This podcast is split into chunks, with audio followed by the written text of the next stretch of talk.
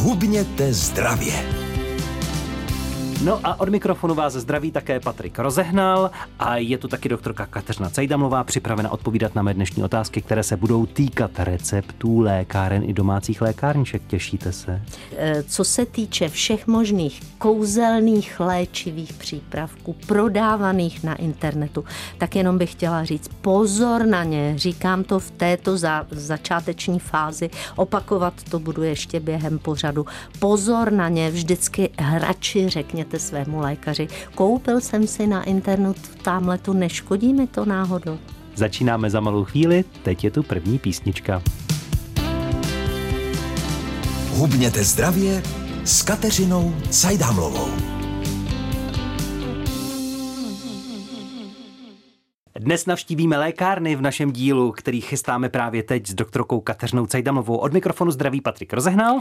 A doktorka Kateřina Cajdhamlová. A já bych chtěla hovořit o lékárnách kamenných, protože na internetu je mnoho různých lékáren a tam píšou velikánské uvozovky, které jsou vlastně prodejními e-shopy. A tam bych byla velmi opatrná, protože ne všechny tyhle e-shopy mají sídlo v Evropské unii unii a ne všechny se drží regulací, které Evropský parlament pro různé eh, léky a doplňky a dietní doplňky e, ustanovuje.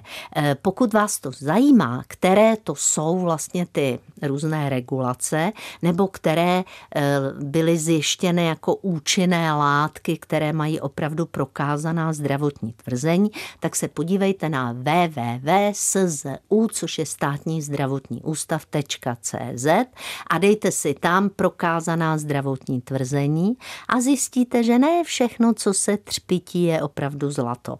Protože o velké spoustě rostlin, které jsou velice prodávané na různých e-shopech a lékárnách ve velkých uvozovkách, to nemyslím ty kamenné, ale myslím ty internetové, tak tam vlastně se uvádějí účinky zejména u rostlin, u kterých ty účinky prokázané nejsou a prokázanost účinků záleží na koncentraci, na místu původu té rostliny, na tom, tom, jakým způsobem se s ní zacházelo, jako, jaké procento extraktu z té rostliny se dělalo. A to všechno vám lépe řekne lékárník, to znamená opravdová osoba, která tu studovala a se kterou to můžete probrat, než nějaký e-shop, který se chce nějakým způsobem dostat na náš trh.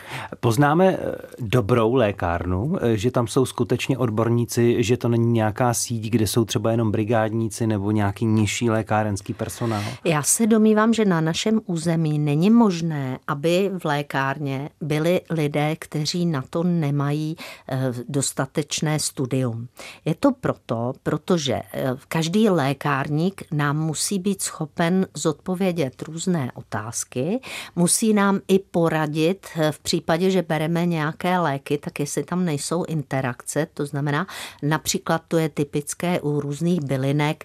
My jsme minulé o bylinkách hovořili hovořili, tak třeba třezálka nebo meduňka s řadou léků mají spoustu vedlejších účinků. A to vám ten lékárník, který na to má vystudovanou tu farmaci, tak ten vám to řekne a dokonce se může i některý zeptat, neberete náhodou tyhle nebo tyhle léky, neberete něco na vysoký krevní tlak, když si ten extrakt nebo tu bylinku kupujete. Takže je to bezpečnější. Jinak, co se týče mm, odpovědnosti, tak lékař má odpovědnost za to, že vám něco předepíše a ten lékárník má odpovědnost za to, že vám to vydá v té správné eh, vlastně formě. A o receptech budeme mluvit už za malou chvíli. Do lékárny musíme vyrazit většinou, chceme-li tedy už mít nějakou pomoc potvrzenou od lékaře s receptem. Ptám se, než do té lékárny se vydáme, jak v tom receptu číst, jestli máme třeba něco požadovat už u pana doktora, aby do receptu něco přišlo, jak vlastně vypadá recept. Máme recept klasický, jako býval dřív, papírový, a máme dnes i e-recepty, takže to už je jenom takový kód, kde ani nevíme, co tam je. No, my tam sice nevíme, co tam je, ale my většinou o tento e-recept žádáme pana doktora, pokud ho dostáváme opakovaně. To znamená, že by jako lékař nám poslal e-recept na něco, co jsme ještě v životě nebrali, to si myslím, že není obvyklý postup protože při nasazování nového léku ten lékař nám potřebuje dát informace základní, to znamená, jakým způsobem se to bere, s čím se to nemá brát před jídlem nebo po jídle. To většina lékařů dělá a to v tom e-receptu my tak úplně jako nenajdeme. Tady mi vlastně chybí takový ten článek pro nás jako pacienty. Protože říkáte, ano, recept papírový, lékař napíše, vysvětlí, řekne, jenže já ten recept pak vemu, odnesu do té lékárny, kde ho odevzdám, tam zůstane a lékárník mi maximálně na krabičku napíše jedna pomlčka, nula pomlčka, jedna nebo tak, něco mi k tomu řekne, ale stejně tak může fungovat ten e-recept, už na začátku ho dostanu s informací od lékaře, ale stejně mi pošle sms e-recept, ale mně jako pacientovi v ruce nezůstává nic, nějaký návod, který by byl jako odtržený třeba toho ještě. Proč to není? Patrik pěkně provokuje, protože samozřejmě uvnitř každého léku v té krabičce je příbalový leták. A Patrik to moc dobře ví. On to jenom tak říká, aby, aby mě tím zase trošku podráždil. To, že většina lidí ten příbalový leták nečte a má proto spoustu různých, eh, různě iracionálních vysvětlení, to je pravda. Ale on právě obsahuje obrovské množství informací a to i těch, na které pan doktor neměl třeba čas. Obrovské množství informací, ale rozbalte si ten letáček, to drobné písmo, které nevidím ani já, na to starší člověk. Když jsem si říkal v době, kdy přišly třeba i testy na uh, antigenní COVID, tak ty lidi ani nemuseli vědět, jak se to vlastně používá, protože ty obrázky byly i tak titěrné a je tam takové množství podle mě budete to brát jako provokace, ale zbytečných informací a já hledám tu základní a od ty účinky špatné, ty chci slyšet od lékaře, zjednodušenou verzi, chci od něj dostat. Ano, chápu vás a je to rozumné, že to tak chcete. Existuje možnost v dnešní automatizované, elektrizované době buď tomu lékaři zavolat a zeptat se ho, když nevíme úplně jistě, nebo mu napsat e-mail a požádat o dodatečnou informaci. Čili určitě tohle všechno je možné, protože to, že dostaneme předepsaný lék, je jedna část část, ale to, že ho správně užíváme a že ho neskombinujeme s něčím, co by snížilo nebo naopak ne, do nebezpečna zvýšilo jeho účinnost, to už jako si musíme zařídit opravdu sami. A v tom příbalovém letáku, to, co my opravdu potřebujeme vědět, je indikace, to znamená, na co ten lék je. Je dobré, abychom věděli kontraindikace, to znamená, s čím se brát nesmí, nebo jestli ho můžou brát děti, jestli ho můžou brát těhotný a podobně. Pak je tam eh, způsob eh, aplikace, to znamená, jestli se bere před jídlem, po jídle, zapíjí, čím se nezapíjí, čím se nemá a tak dále. A pak je tam část interakce, to znamená, tam nám říkají, s čím ten lék by se neměl v jednu chvíli kombinovat. A budete se divit, ale já mám spoustu pacientů, kteří přicházejí od různých lékařů. Každému tomu lékaři vlastně ne, neříkají, říkají, jaké dietní doplňky berou nebo které léky od jiného lékaře berou. A pak si nepřečtou ty příbaláky a nedají si to dohromady. Ale tohle já neustále opakuju všem svým pacientům. Říkám, prosím, u každého lékaře hovořte o tom, jaké jiné léky berete. Protože eh, každý lékař má na každého svého pacienta na diagnostiku a na nějakou terapeutickou intervenci omezený čas. A prostě nenapadne ho se na tohle všechno zeptat. Kdežto vás by mělo napadnout to všechno říct a mě vždycky vytočí, když člověk, který léta bere nějaký lék, neví, jak se ten lék jmenuje, neví, jak ho má brát, neví, v jaké dávce ho bere a neví ani, jak dlouho ho bere. Takže prosím pěkně, co strkáte do úst, za to buďte odpovědní a buďte si jistí, že vám to neškodí. Posloucháte seriál Hubněte zdravě. Dnes mluvíme o lécích, lékárnách, doktorech a receptech. To všechno schrneme do jednoho a povídáme si dál. Už jsme zjistili, že bychom měli dobře číst příbalové letáky. Paní doktorka žehrá i nad tím, že vlastně nevíme občas, jaké léky bereme No, aby jsme to věděli, když mají tak krkolomné názvy. A navíc nám to jako výrobci léku zjednodušují, protože je různě barevně značí. Jsou tam různé barevné proužky, takže si pak člověk eh, buď pamatuje, jo, to je ta tubička s krémem, kdy eh, červený a žlutý a fialový proužek, anebo že tahle pilulka je oválná a je oranžová. Hmm. A protože neunosíme třeba při větším množství léků informaci o tom, že se jmenuje strašně dlouze a divně. To kdysi výrobce Viagry chtěl být originální, takže udělal čtvercovou modrou, aby prostě každý věděl, že bere Viagru, že Ale já bych doporučovala, aby opravdu každý z nás převzal odpovědnost za to, co on sám dělá. Protože ta odpovědnost mezi lékařem a pacientem je dělená. Já něco diagnostikuju a vycházím z informací toho člověka. Čili pokud ten člověk mi neposkytne dostatek informací, tak já mohu udělat chybnou hypotézu a je zle.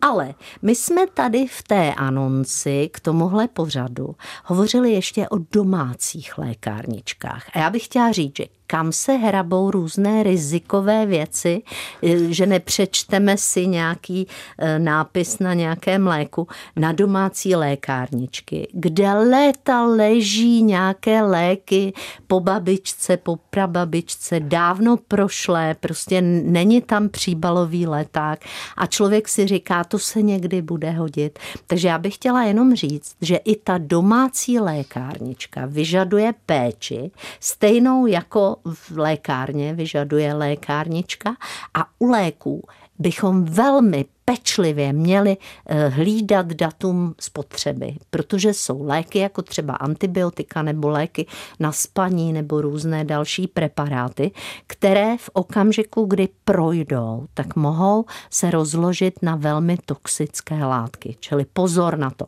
To A... se nemůže stát, že by jenom prostě vymizela účinná látka? No to u některých se může stát, ale u některých ne. No a další, my bychom si měli do úplného vypotřebování schovávat ten lék i s tím příbalovým letákem, abychom věděli, když dostaneme nový lék a podívali se do té krabičky toho starého léku, že tam nedošlo k nějakým interakcím.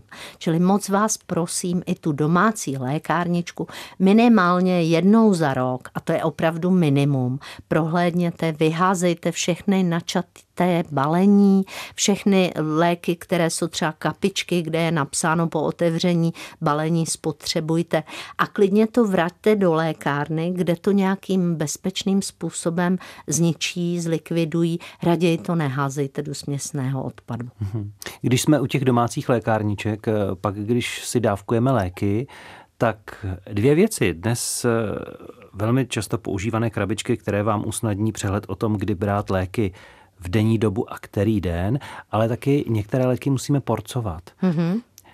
Jaký je nejlepší způsob? No, tak nejlepší způsob je, když máme eh, takovou, je tam dělička tablet, ta má takové ostré hrany a přímo tu tabletku vlastně nerozdrtí, ale pěkně správně ji rozdělí. Takže tohle je ideální věc.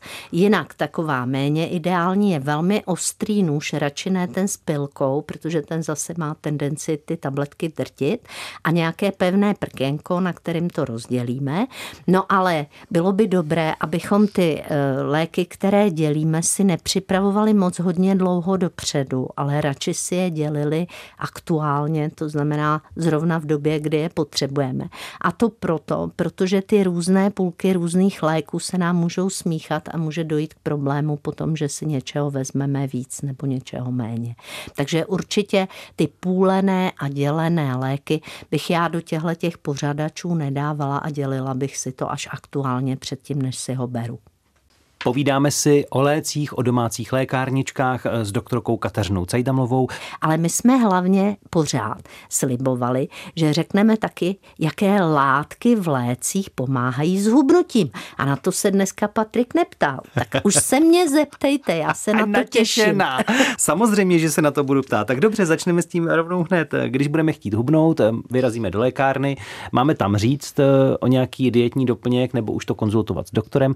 A jaké látky tam tedy hledat, když jsou to volně dostupné eh, výživové eh, nějaké vitamíny? Některé jsou volně dostupné, ale většina těch opravdu účinných látek na hubnutí volně dostupné nejsou. Hmm. A to proto, že je potřeba sledovat jejich nežádoucí účinky, protože jich mají velikou řadu. Jedny z těch léků, které například už byly vyřazeny, protože měly spoustu hlášených vedlejších účinků a ty vedlejší účinky musí nahlásit pacient lékaři, který mu to předepisuje a lékař to musí nahlásit kontrolnímu orgánu. To znamená, že tam, jako když já si koupím lék na internetu nebo od kamarádky, tak tahle ta kontrolní funkce lékaře a toho kontrolního orgánu prostě není a odpadá a je to nebezpečné. Takže víme, že třeba běžně používané léky jako fenmetrazin, který se používal v dřívějších dobách na hubnutí, byl vlastně označen za aktivační návykovou drogu a byl vyřazen. Další třeba meridie, která taky dlouho se používala, byla rovněž vyřazená, protože tam byla hlášena velká spousta sebevražedných pokusů. Čili ty léky, které fungují na centrální nervový systém a mohou mít pozitivní účinky, jakože třeba omezují pocit hladu nebo snižují trošku chuť k jídlu, tak ale u některých citlivých mohou mít právě závažné negativní účinky. Některé léky, které opravdu se zneužívají na hubnutí, tak jsou vlastně pro prodejné drogy, které jsou, dokonce ti prodejci jsou stíháni jako porušovatelé zákona. Čili to chci říct, tyto eh, metabolismus urychlující látky, které zároveň snižují pocit hladu, tak vytvářejí změněný stav vědomí, který může být návykový a je s ním problém. Pak jsou další látky a ty zase pomáhají se zbavovat nadbytečných tuků v potravě. Čili když už někdo ty tuky jí, vezme si tyhle ty eh, látky a ty mu zabraňují vstřebávání tuků. Výsledkem bývá průjem a výsledkem bývá nevžádoucím účinkem snížené vstřebávání vitaminů rozpustných tucích, což je D vitamin, A vitamin, E vitamin, K vitamin, což může mít zase další nežádoucí účinky. No a pak jsou nová antiobezika, to jsou léky, které vám předepíše pouze obezitolog. Jsou to léky, které upravují metabolismus, zlepšují ho, ho, usnadňují vlastně některé adaptace nebo ruší některé adaptace, třeba rezistenci tkání na inzulín a pomáhají vlastně e, zrušit to, co člověk třeba udělal nějakým špatným životním stylem. Ale tam už musíte chodit na obezitologii, lékař vám to předepíše, řekne, jakou dávku a jak dlouho můžete to jíst a velmi, velmi varuji před tím, aby si to člověk kupoval po internetu a vlastně nikam nechodil, protože ty léky mají, protože jsou účinné, tak mohou mít velmi silné vedlejší účinky. Říká, varuje, radí doktorka Kateřina Cajdhamlová. O lécích, o látkách v lécích si ještě povídáme ve vysílání Českého rozhlasu Region v seriálu Hubněte zdravě, kde řešíme i lékárny, domácí lékárničky a všechno tohle už jsme také probrali. Tak eh, ty látky nebo léky na hubnutí, které jste zmínila v tom povídání před písničkou. Urychlují ten proces toho hubnutí nebo jako na tím, že nastartují ten metabolismus, nebo je tam i jiný princip těch léků? Některé to mohou urychlovat, některé zlepšují metabolismus eh, cukrů, sacharidů, to znamená vlastně zabraňují tomu, aby se sacharidy ve formě triglyceridů eh, ukládaly, ale u většiny těchto těch dietních doplňků se jedná jenom o pomocný efekt.